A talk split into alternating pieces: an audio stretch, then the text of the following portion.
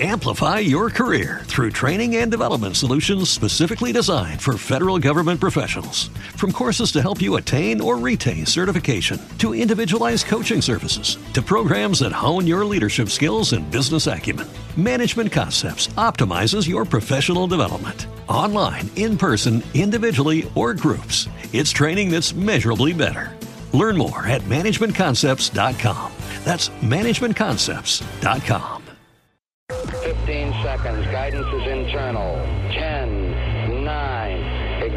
sequence start. Space Nuts. 5, 4, 3, 2. 1, 2, 3, 4, 5, 5, 4, 3, 2, 1. Space Nuts. Astronauts report it feels good. Hello again, and thank you for joining us on the astronomy podcast known as Space Nuts with me, Andrew Dunkley. And joining me, as always, is Fred Watson from the Australian Astronomical Observatory. Hello, Fred. Hi, Andrew. How are you going? I'm good to well. Be talking again. Yeah, it's good to talk to you too. It seems like ages. Oh, it does. I know it does. Can't be more than a week, though, really, can it? Well, as the, as they say, a week's a long time in politics Uh, and, and space science. and yes. space science. Yes.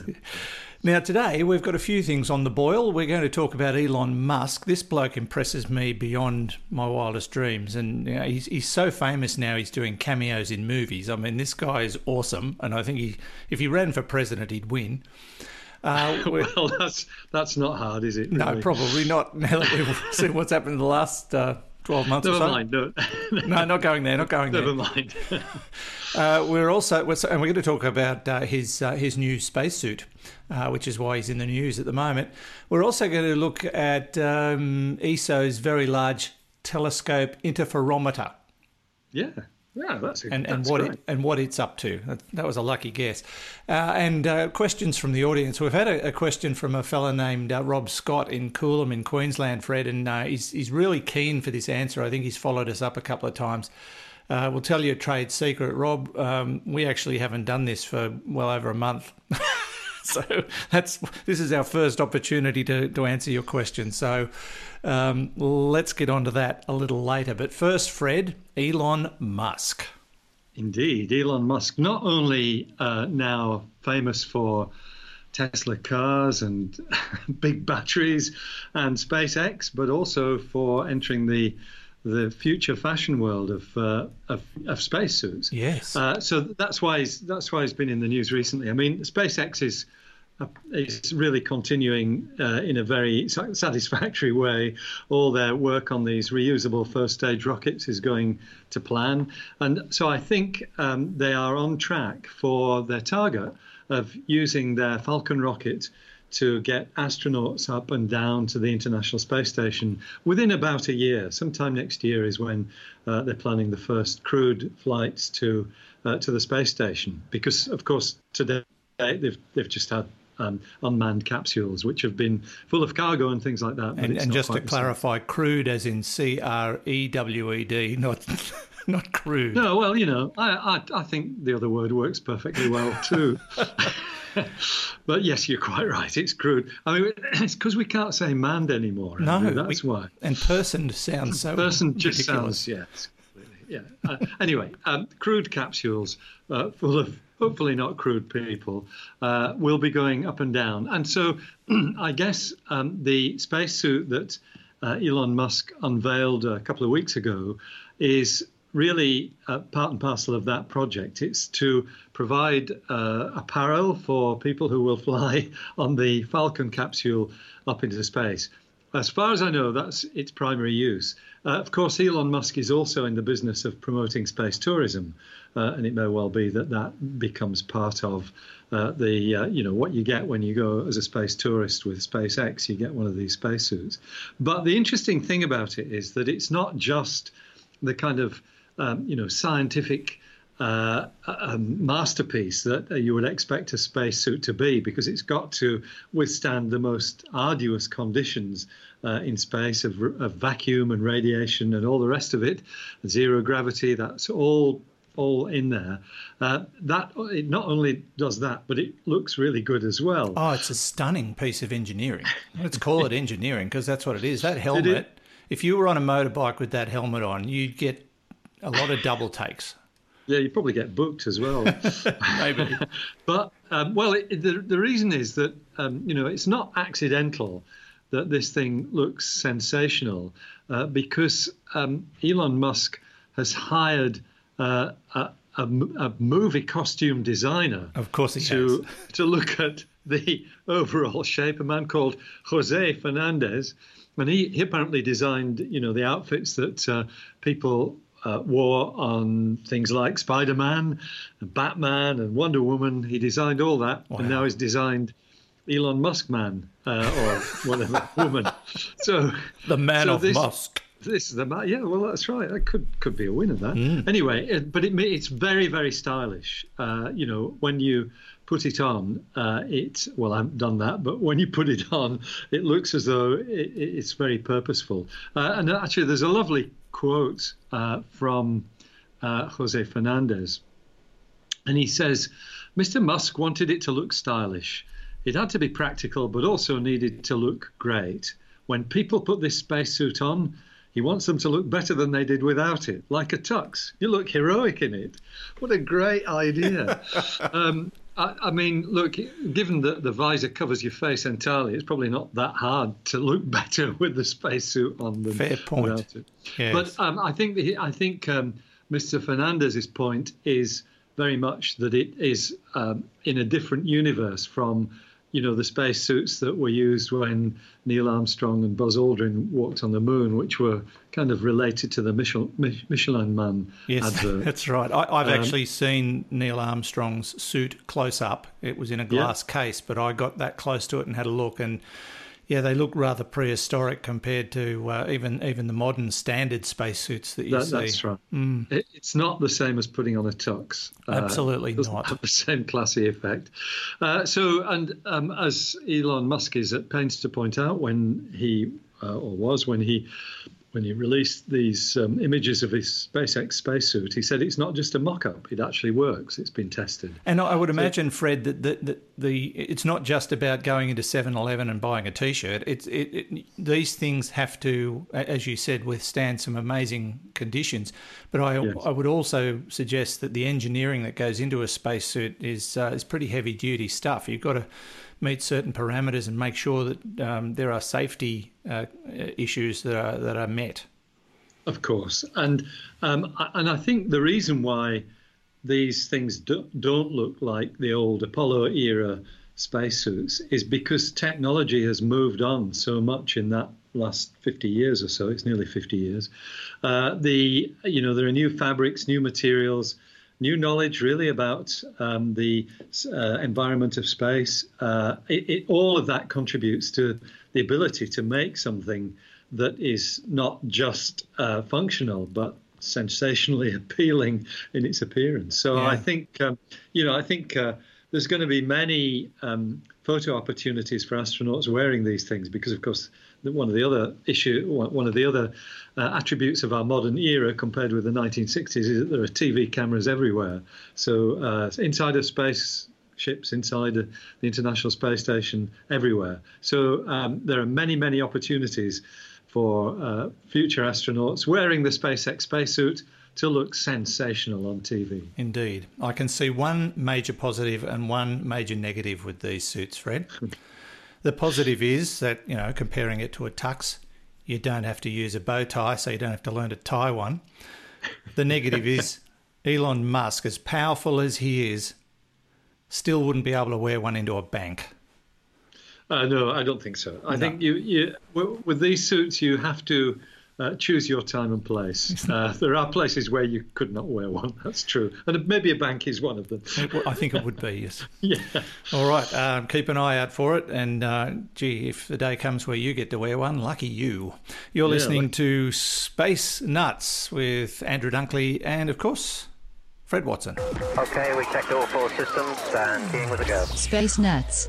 Now, Fred, we're off to a place called Antares. Uh, this is a, uh, a star that has been the focal point of the Very Large Telescope's interferometer. And that's all I can tell you. Why? Why is this so interesting? Well, it, it is. I think this is one of the, you know, one of the great stories of uh, of well, certainly this week and probably last week as well, in terms of the achievements that astronomers are, are actually uh, arriving at these days. So uh, let me take you back to uh, the most rudimentary kind of stargazing. If you stand outside and look at the stars on a dark night, and you can certainly do that where you are in Dubbo, mm. less so in the cities of the world because of light pollution, but never mind. You can still usually see the odd star or so. Uh, what you see is, is points of light. And then um, when you get enthusiastic about this and tell somebody you want to have a look through a telescope, you point your telescope at the stars. Let me guess. Still and you see points of light. Points of light. Yes, exactly. That's all. And yes. even th- even through a telescope like the Anglo-Australian telescope, the, the biggest telescope in Australia, the one that I um, use sometimes. You look through that, you don't actually look through it, you put it on a screen. Uh, but uh, what you get, points of light. And the reason for that is that stars are very, very far away. They're too far away uh, for conventional telescopes to see them as a disk because that's what they are. They're, they're actually balls of glowing gas. Mm. And so if you had a big enough telescope, you would see them as a disk. Uh, just just backtracking a, a minute uh, for a minute there, Andrew. What a telescope does do is enhances the amount of light that you see. So, whilst they're still points of light, they're brighter points of light. And of course, that means that you can analyze them in different ways with a professional telescope. So, um, what can we do about this? Well, there's not really that much you can do because in order to see a telescope, uh, sorry, in order to see a star as a disk, even a, a relatively big star like Antares, and it is big, I'll tell you how big in a minute. But in order to do that, you would need a telescope with a mirror, and that's the main kind of image forming device in a big telescope. You need one with a mirror about 200 meters in diameter. Now, the biggest telescope in the world today has a mirror rather more than 10 meters in diameter. We're on the brink of a new generation of what are called ELTs, extremely large telescopes, uh, and they will have mirrors more than 20 meters in diameter. The biggest of them actually is going to be 39.3 meters. Um, that's a European telescope that will be in Chile. So that's big, but it's still not big enough to see uh, stars as disks. Mm. But there is a trick that you can use, and actually, this is um, you know, beloved of radio astronomers. Radio astronomers do this sort of thing all the time because it turns out that with radio waves it's easier to do it than it is with light waves. And that's to make an array of telescopes. So instead of having something, you know, several tens of meters across, you have smaller dishes which you can combine together and synthesize a bigger dish. Uh, that's what they commonly do in radio astronomy, but less so in what we call optical astronomy, visible light astronomy, uh, the kind that you know normal telescopes use. Uh, there, there are technical reasons why it's more difficult, but uh, this uh, this technology has not really been exploited. Um, as much as it has within the radio astronomy fraternity. So, the idea of using an array of smaller telescopes uh, is a difficult thing to do. Mm. However, the astronomers and scientists of the European Southern Observatory, ESO, uh, which runs what's effectively the biggest telescope in the world, it's called the VLT, the very large telescope, down there at a place called Cerro Paranal in Chile. Um, that telescope, when it was built, it, and it's actually four separate telescopes that can be combined or used separately. What the people who did, built it did was recognize that this this idea of using an array of telescopes was a possible use for the VLT. And so they built four smaller, what are called auxiliary telescopes, that are actually on tracks so they can move around. Um, and the whole thing becomes what in the trade is called an interferometer. And an interferometer is a machine that lets you use the wave properties of light. And light, of course, light waves, uh, uh, uh we, we know that's how light comes to us. Uh, those properties include the idea that you can make um, light waves cancel each other out. So you add two beams of light together and you get darkness, which always seems bizarre to me, but that's this what happens. starting to sound like my darkest days in the maths room. yeah, well, there's a bit of maths in it. Yeah, there is a bit of maths. Um, but interferometry is actually a technique. It, it is a fairly well established technique, but it hasn't really, I don't think, yet lived up to its uh, its full potential, or it hasn't until now. Because what has now happened is that the people at ESO, the European Southern Observatory, have used the VLTI, as it's called, the Very Large Telescope Interferometer, to do these observations of the star Antares. Uh, Antares, just to give you a bit of geographical background, is the heart of the Scorpion. It's Ah. uh, right there. It's a reddish star, quite bright. Uh, sits in the heart of Scorpio, Scorpius the Scorpion. Uh, do you know what its name means, Andrew? Antares? Yes. Um, no. I've probably heard it, but you know what my brain is like? It's a sieve. But you mean you don't retain useful information? Never like have. Why Never have. Antares is No. called? Well, uh, it's uh, well. Let me tell you, Ares is the uh, Latin name for Mars, the planet Mars, Ah. and and uh, anything with ant in front of it means it's kind of anti or against. And in fact, what the name means is really is rival of Mars, and that's because Antares looks a lot like Mars, and it's actually in the part of the sky where Mars passes through, uh, what we call the ecliptic, the path of the planets. So Antares is um, uh, is a Mars-like star in terms in terms of its appearance in our the sky. sky. But there is another connection with Mars, and that is that if Antares was where the Sun is, right, instead Yep. of being six, uh, what is it, five let, hundred let me guess. light Let me guess. Let me guess. It would be big enough to touch Mars. No, actually, Mars will be inside it. Yeah, right. You're nearly there. it's bigger than even the orbit of Mars. It's actually, uh, it is more, it's bigger diameter than, than uh, as I said, the orbit of Mars. It would sit between the orbits of Mars and Jupiter. It's, Wow. It's, so that's big. It's one of the biggest stars known in terms of its dimensions. To be exact, it is 883 times the diameter of the Sun. Um, it's enormous. Uh, but it's also very rarefied because this is a red supergiant star. And I remember reading in a, an astronomy textbook when I was about 12 that red supergiant stars are nothing more than a red hot vacuum uh, because there's, there's so little material there. They are so tenuous, um, very, very rarefied uh, material in these stars. So, so is this one likely to go supernova in It- some short period of time, perhaps? It will eventually. Um, Probably not yet. You know, we might have a thousand years, we might have a million years, but um, it's not something I can ask you to put in your diary yet because we don't know. But um, it probably will wind up being a supernova.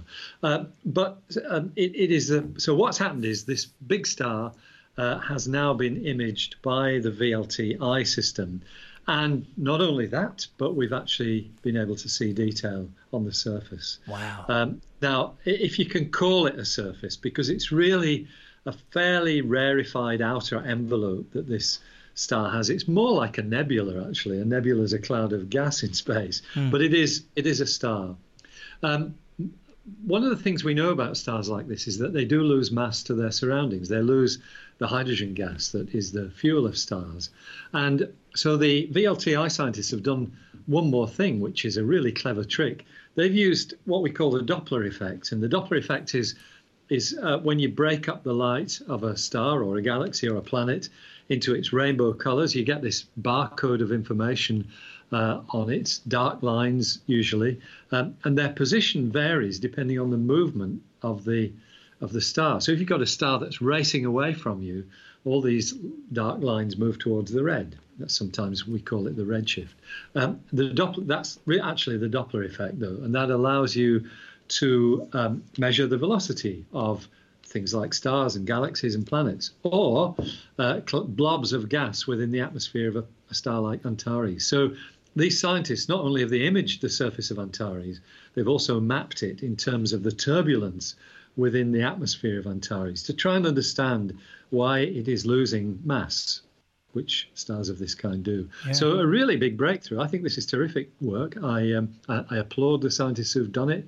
Uh, they're actually from uh, one of the Chilean, or the leader is from one of the Chilean universities. So it's it's very much a South American project. Terrific stuff. Yeah, it is indeed. And uh, it's not too hard to find uh, images of Antares on the web. I've Uh, been looking at some as you as you've been speaking, and an artist's impression of, of what it might look like with the naked eye. Close up, up that's right, yeah. fascinating. Um, yeah, and, and and just to finish up, Fred, this sort of uh, puts astronomers in the same. Now that we can you know see a disk of a, a, a star other than our own, uh, rather than just points of light, it puts astronomers in the same realm as fishermen. I once saw a star this big.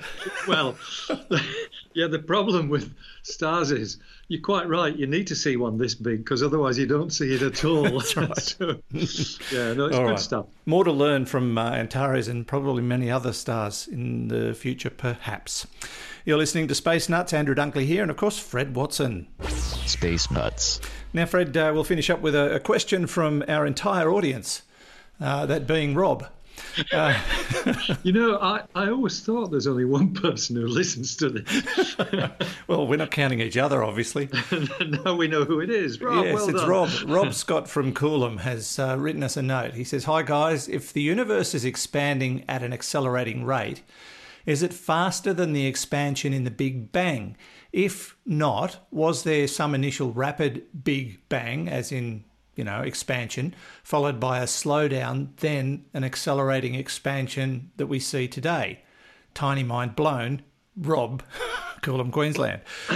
Uh, well, I can't answer that, Rob. So thanks for letting us, you know, know. But uh, Fred, any ideas? Uh, look, he, what Rob has said uh, in his question is more or less what an astrophysicist would say.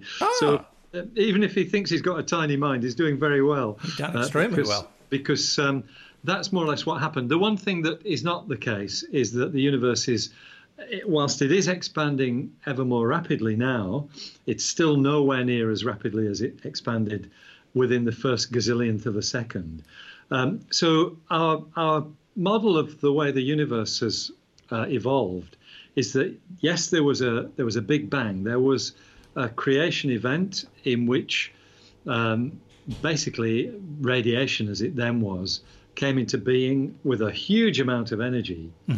But um, within, and I think the figure is the first 10 to the minus 35 of a second, which, if I remember rightly, will be a 1 with 34 zeros and a decimal point in front of it Blimey.